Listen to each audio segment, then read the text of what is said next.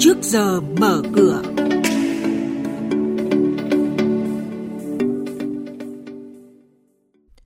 Thưa quý vị, trong chuyên mục này sáng nay sẽ có các thông tin đó là triển vọng thị trường tích cực nhờ dòng vốn ngoại, các doanh nghiệp công bố báo cáo tài chính và diễn biến thị trường chứng khoán. Và ngay sau đây, biên tập viên Bảo Ngọc và Hà Nho sẽ thông tin chi tiết. Thưa quý vị và các bạn, theo báo cáo chiến lược thị trường mới được công bố, công ty chứng khoán MBS dự báo năm 2020, thanh khoản chung toàn thị trường sẽ có xu hướng tăng trở lại với giá trị đạt khoảng 5.024 tỷ đồng một phiên, dựa trên các yếu tố như quá trình cổ phần hóa và bán vốn nhà nước sẽ được tái khởi động và đẩy nhanh trong năm 2020, sẽ tạo thêm nhiều hàng hóa có chất lượng cho nhà đầu tư. Luật chứng khoán sửa đổi tạo nên những thay đổi lớn về hành lang pháp lý hỗ trợ thị trường. Dòng vốn đầu tư nước ngoài dài sẽ chảy qua các kênh ETF, mô phỏng chỉ số và việc cho ra đời các sản phẩm mới như chứng quyền cũng sẽ làm tăng thanh khoản cho thị trường. Chúng tôi xin cung cấp một số thông tin của các doanh nghiệp.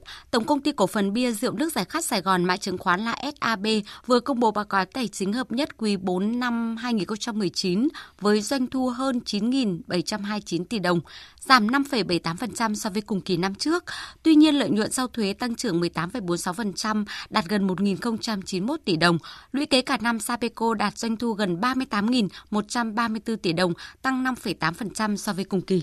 Công ty cổ phần tập đoàn Đất Xanh, mã chứng khoán là DXG, vừa có công văn giải trình kết quả lợi nhuận sau thuế của công ty mẹ trên báo cáo tài chính hợp nhất quý 4 năm 2019, giảm tới gần 120 tỷ đồng, tương ứng giảm 27,71% so với quý 4 năm 2018. Cụ thể thì đất xanh đạt doanh thu gần 2.017 tỷ đồng, tăng hơn 43% so với cùng kỳ. Ngân hàng Thương mại Cổ phần Kỹ thương Việt Nam Techcombank mã chứng khoán là TCB đã công bố kết quả kinh doanh năm 2019 với kỷ lục lợi nhuận trước thuế đạt 12,8 nghìn tỷ đồng và doanh thu đạt 21,1 nghìn tỷ đồng, tăng lần lượt 31,5% và 24,7% so với năm 2018.